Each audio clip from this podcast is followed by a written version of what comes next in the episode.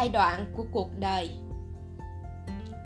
Cuộc sống dần được hé lộ theo từng giai đoạn của cuộc đời. Bên cạnh đó, khi bị mắc kẹt ở một giai đoạn nào đó, sẽ có nhiều vấn đề phát sinh. Cuộc sống là một ả khó ưa. Sau đó, bạn không còn hiện diện trong cuộc sống này nữa. Thế nên, lúc bạn đâm chiêu về những vấn đề mà tôi gặp phải tôi cho rằng ả khó ưa này xuất hiện trong cuộc đời chúng ta tại bốn giai đoạn. Giai đoạn 1 bắt chước. Khi mới chào đời, chúng ta chỉ là những đứa trẻ bất lực. Chúng ta không thể tự đi, tự nói, tự ăn, thậm chí là xử lý đóng thuế chết tiệt của chúng ta. Là những đứa trẻ, chúng ta học hỏi bằng cách quan sát và bắt chước những người xung quanh ta. Trước hết, chúng ta học kỹ năng thuộc về thể chất như đi và nói.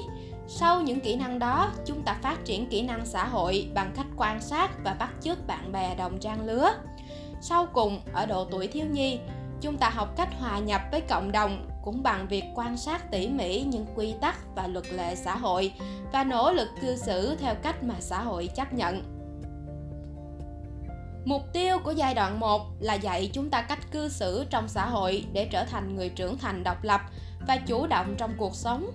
Cách thức vận hành của giai đoạn này chính là người trưởng thành trong xã hội sẽ giúp chúng ta đạt được mục tiêu đã đề ra thông qua việc hỗ trợ khả năng tự đưa ra quyết định và tự hành động của mỗi cá nhân. Tuy nhiên, vẫn có vài người trưởng thành và thành phần khác trong xã hội chẳng làm được tích sự gì họ chỉ trích chúng ta vì tính tự chủ. Họ không ủng hộ bất kỳ quyết định nào của chúng ta, khiến ta không thể phát triển tính độc lập của bản thân mình. Chúng ta bị mắc kẹt ngay ở giai đoạn 1 mỗi lần mãi bắt chước và nỗ lực hài lòng mọi người xung quanh chỉ để không bị đánh giá. Ở nhóm ca thể sống lành mạnh và bình thường, giai đoạn 1 sẽ kết thúc khi ta ở cuối độ tuổi thanh niên và đầu độ tuổi trung niên. Tuy nhiên Đối với một số đối tượng, giai đoạn này có thể kéo dài đến tận giai đoạn trưởng thành và một ngày nào đó có người thức dậy ở độ tuổi 45 và nhận ra rằng họ chưa thực sự sống cho bản thân, tự hỏi rằng những năm tháng ấy đã trôi dạt đâu rồi. Đây chính là giai đoạn 1, sự bắt chước, sự tìm kiếm không ngừng để được chấp nhận và ghi nhận, sự thiếu vắng tư duy độc lập và những giá trị của bản thân chúng ta phải có nhận thức về những tiêu chuẩn và kỳ vọng của người xung quanh. Tuy nhiên, chúng ta cũng cần trở nên đủ mạnh mẽ để đi ngược lại với những tiêu chuẩn và kỳ vọng ấy khi cần thiết. Bên cạnh đó, chúng ta cũng cần phải phát triển khả năng hành động của bản thân.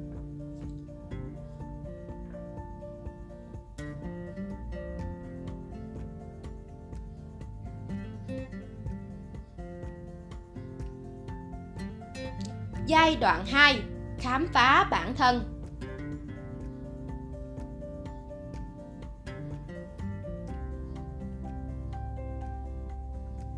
Ở giai đoạn 1, chúng ta học cách hòa nhập với văn hóa và mọi người xung quanh.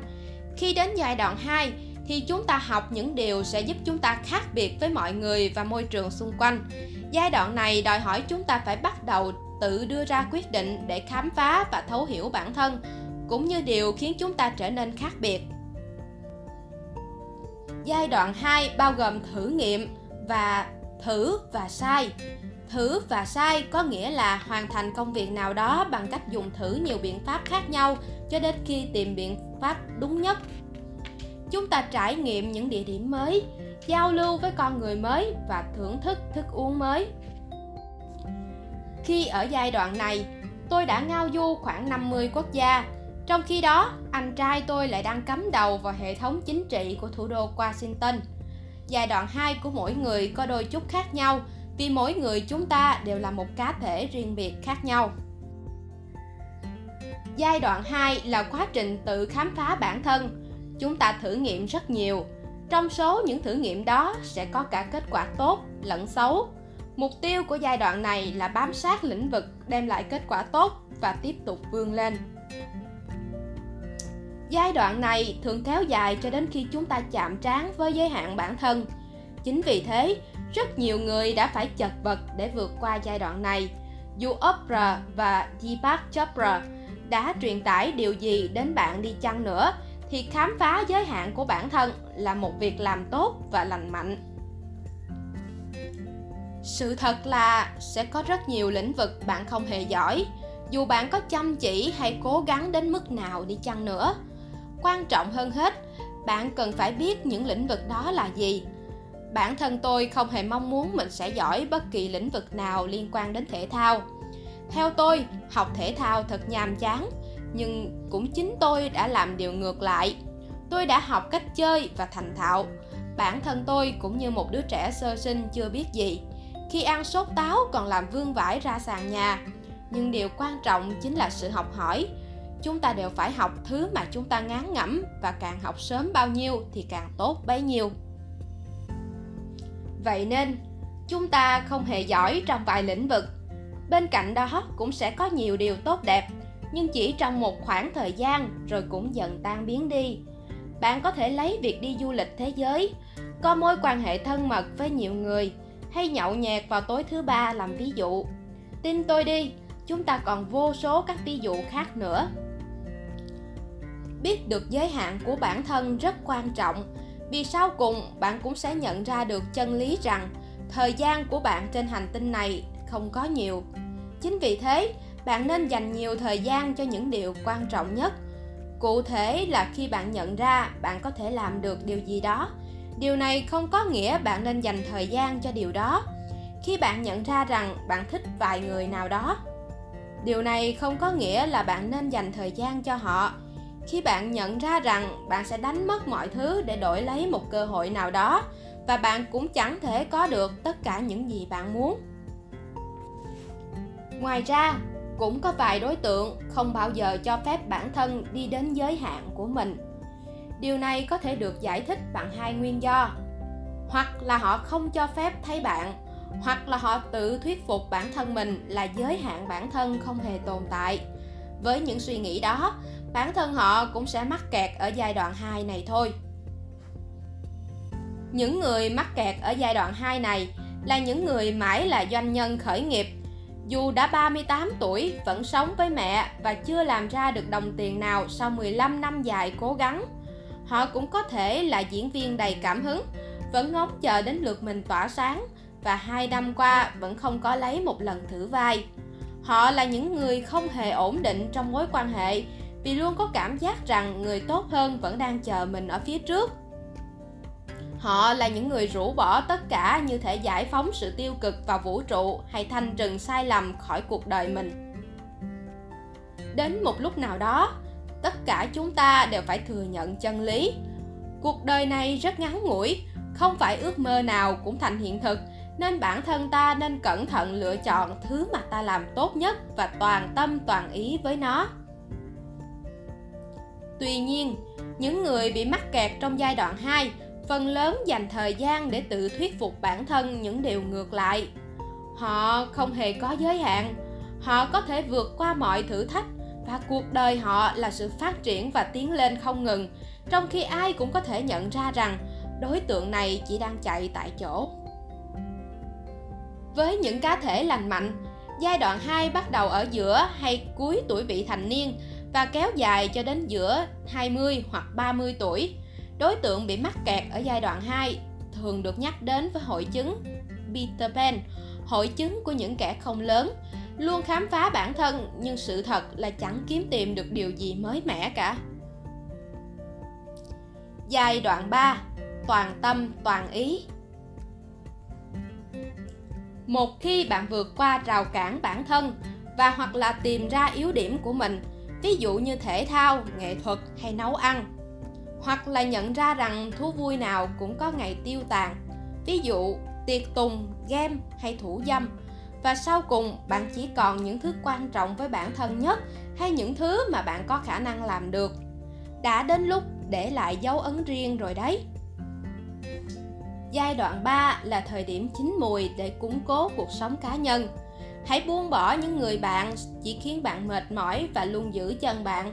Hãy buông bỏ những hoạt động hay sở thích được coi là vô bổ, lãng phí thời gian. Hãy buông bỏ những ước mơ cũ rích và chẳng có lấy một tia hy vọng sẽ sớm thành hiện thực. Bạn cần tập trung vào những thứ bạn giỏi nhất và tốt nhất cho bạn.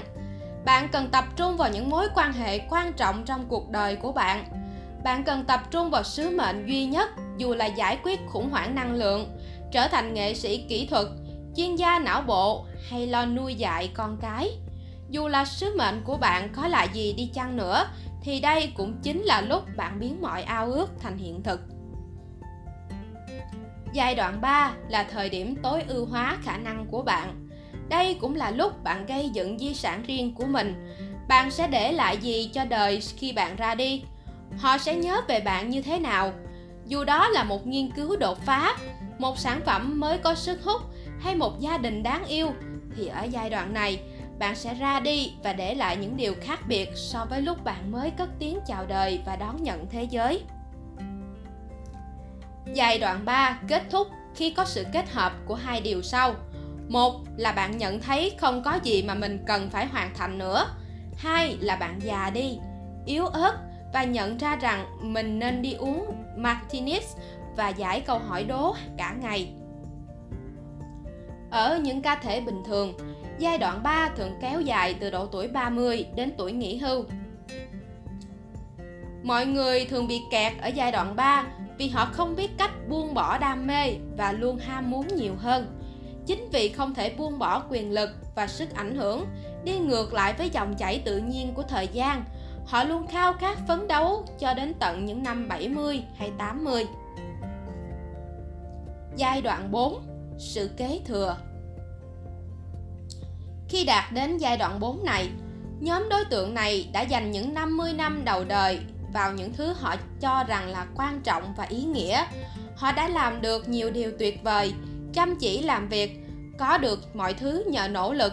Cũng có thể họ đã có một gia đình hay quỹ từ thiện hay tạo ra thay đổi lớn trong chính trị hoặc văn hóa và giờ họ đã toại nguyện, họ đã đến tuổi mà năng lượng và hoàn cảnh không cho phép họ theo đuổi đam mê của mình xa hơn nữa Mục tiêu của giai đoạn 4 là trở thành người không chỉ tạo ra một di sản, mà còn đảm bảo rằng di sản đó vẫn tồn tại kể cả khi bạn đã ra đi. Việc này có thể đơn giản là hỗ trợ và răng dặn con cái, giờ đã trưởng thành, và ngắm nhìn chúng tận hưởng cuộc sống. Hoặc bạn có thể giao phó lại các dự án hay công việc của mình cho học trò hoặc bạn cũng có thể tích cực tham gia các hoạt động chính trị và duy trì giá trị của chúng trong xã hội đang dần sao nhãn chúng. Giai đoạn 4 rất quan trọng về mặt tâm lý, vì nó khiến chúng ta dễ dàng chấp nhận sự thật rằng ai rồi cũng phải chết. Bởi vì là con người, chúng ta có những mong muốn mãnh liệt rằng cuộc sống của ta luôn có ý nghĩa gì đó. Thứ ý nghĩa mà chúng ta luôn kiếm tìm về bản thân là cơ chế tâm lý phòng vệ chống lại mọi khó hiểu trong cuộc sống và sự tuyệt đối của cái chết.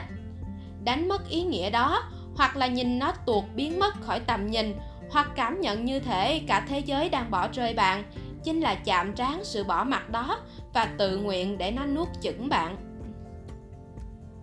vậy những điều này có nghĩa lý gì đi qua mỗi giai đoạn của cuộc đời giúp chúng ta kiểm soát hạnh phúc và sức khỏe tốt hơn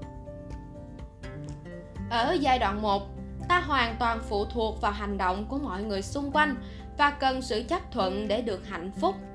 Giai đoạn này thật khủng khiếp vì những người xung quanh ta thật khó đoán và khó có thể tin tưởng được. Ở giai đoạn 2, ta tự lực cánh sinh, nhưng vẫn còn dựa dẫm vào thành công ngoại lai để có được hạnh phúc. Thành công ngoại lai có thể là kiếm tiền, sự tán dương, chiến thắng và sự chinh phục. Tuy nhiên, những yếu tố này lại có thể kiểm soát dễ dàng hơn những người xung quanh ta như ở giai đoạn 1 nhưng về lâu dài thì vẫn chưa biết được. Giai đoạn 3 phụ thuộc vào một vài mối quan hệ và sự nỗ lực đã được chứng tỏ là quan trọng và bền bỉ từ giai đoạn 2. Chúng ta có thể đặt nhiều niềm tin hơn ở giai đoạn này và cuối cùng, giai đoạn 4 đòi hỏi chúng ta phải toàn tâm toàn ý với những gì ta đã đạt được. Trong mỗi giai đoạn, hạnh phúc ta có được phụ thuộc nhiều vào giá trị nội tại những giá trị ta có thể kiểm soát và dần bớt phụ thuộc vào yếu tố bên ngoài tác động từ sự thay đổi luân hồi của thế giới này. Xung đột giữa các giai đoạn. Hai giai đoạn sau không thể thay thế được các giai đoạn trước đó. Thực tế là chúng có nhiều điểm vượt bậc so với hai giai đoạn trước. Ở giai đoạn 2, mọi người vẫn coi trọng đến sự chấp thuận từ xã hội nhưng coi trọng hơn nữa những giá trị khác của cuộc sống ở giai đoạn 3, mọi người vẫn coi trọng việc kiểm tra giới hạn của bản thân, nhưng coi trọng hơn nữa những cam kết mà họ mới đặt ra. Mỗi giai đoạn đại diện cho sự xáo trộn các ưu tiên trong cuộc đời mỗi người. Chính vì lý do này, khi chuyển dịch từ giai đoạn này sang giai đoạn khác, mọi người sẽ dần bớt đi các mối quan hệ bạn bè, nếu bạn đang ở giai đoạn 2 và các bạn của bạn cũng thế, rồi đột nhiên bạn hạ quyết tâm, toàn tâm toàn ý khai phá giai đoạn 3. Đến lúc ấy, khi các bạn của bạn vẫn còn ở giai đoạn 2, sẽ có một lỗ hổng lớn trong sự kết nối giá trị giữa bạn và những người bạn và lỗ hổng này rất khó có thể hàn gắn được.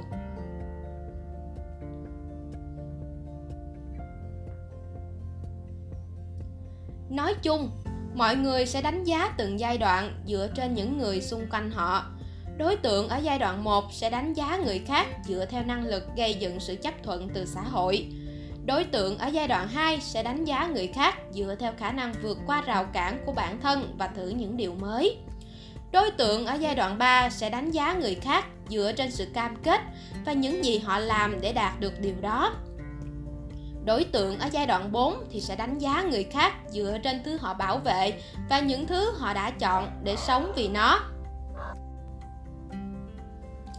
Giá trị của những tổn thương Phát triển bản thân thường được mô tả như một sự cải tiến tràn đầy hoa lệ. Từ một gã khờ tiến đến sự giác ngộ đầy sự hoang lạc, với bước đi tự hào trên thảm hoa và đập tay với 2.000 người tại buổi hội thảo mà bạn đã trả rất nhiều tiền để tham dự. Nhưng sự thật là những biến chuyển trong cuộc đời mỗi người thường do dư chấn hay suy nghĩ tiêu cực từ sự kiện nào đó. Một số lần suýt chết, ly hôn, tình bạn đổ vỡ hay sự ra đi của người mình yêu. Sự tổn thương khiến chúng ta thụt lùi và đánh giá lại động lực sâu thẳm và quyết định của mình đã đưa ra sự tổn thương cũng cho phép chúng ta nhìn nhận lại chiến lược theo đuổi hạnh phúc có đang tiến triển tốt hay không những điều khiến ta luôn mắc kẹt tại giai đoạn nào đó. Câu trả lời chung, cảm giác chưa bao giờ là đủ. Mọi người mắc kẹt ở giai đoạn 1 vì họ luôn cảm thấy như thể họ là một phiên bản lỗi và khác biệt so với mọi người. Thế nên họ đặt mọi nỗ lực làm hài lòng người khác. Dù họ có cố gắng đến đâu đi chăng nữa, họ luôn cảm thấy chưa đủ những người mắc kẹt ở giai đoạn 2 là vì họ cảm thấy bản thân nên làm nhiều hơn, tốt hơn, làm điều gì đó mới mẻ và thú vị hơn cũng như trải nghiệm nhiều hơn. Nhưng họ luôn cảm thấy chưa đủ dù cho có nỗ lực đến đâu đi chăng nữa. Mọi người mắc kẹt ở giai đoạn 3 vì họ cảm thấy bản thân chưa tạo đủ ảnh hưởng có ích lên xã hội này. Việc tạo ra ảnh hưởng to lớn hơn trong lĩnh vực cụ thể nào đó mà họ đã cam kết với bản thân rằng mình sẽ làm được. Một lần nữa họ cảm thấy chưa bao giờ là đủ dù có cố gắng đến đâu đi chăng nữa. Có thể biện luận rằng Mọi người mắc kẹt ở giai đoạn 4 vì họ cảm thấy bất an, lo lắng rằng di sản mà mình gây dựng sẽ không bền vững hay tạo ra bất kỳ ảnh hưởng to lớn nào lên thế hệ đời sau. Họ bám níu lấy và thúc đẩy di sản của mình đến tận hơi thở cuối cùng.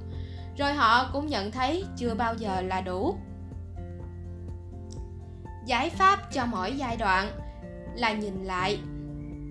Để vượt qua giai đoạn 1, bạn cần chấp nhận rằng bạn sẽ không bao giờ có thể làm vui lòng tất cả mọi người thế nên hãy đưa ra quyết định cho chính bản thân bạn để vượt qua giai đoạn 2 bạn cần chấp nhận rằng bạn sẽ không bao giờ có thể đạt được mọi thứ mong muốn hay khao khát có được. Thế nên hãy chú trọng và toàn tâm toàn ý với những thứ quan trọng. Để vượt qua giai đoạn 3 bạn cần nhận ra rằng thời gian và năng lượng là có hạn. Thế nên hãy xác định lại mục tiêu, hãy giúp đỡ người khác quản lý dự án ý nghĩa mà bạn đã khởi sự. Để vượt qua giai đoạn 4 bạn cần nhận ra rằng thay đổi là điều tất yếu, thế nên ảnh hưởng của con người, dù có vĩ đại và quyền lực hay ý nghĩa đến đâu đi chăng nữa, cuối cùng cũng sẽ tan biến thôi. Và cuộc đời thì vẫn tiếp diễn. Bản quyền nội dung tập podcast này thuộc về Mark Manson.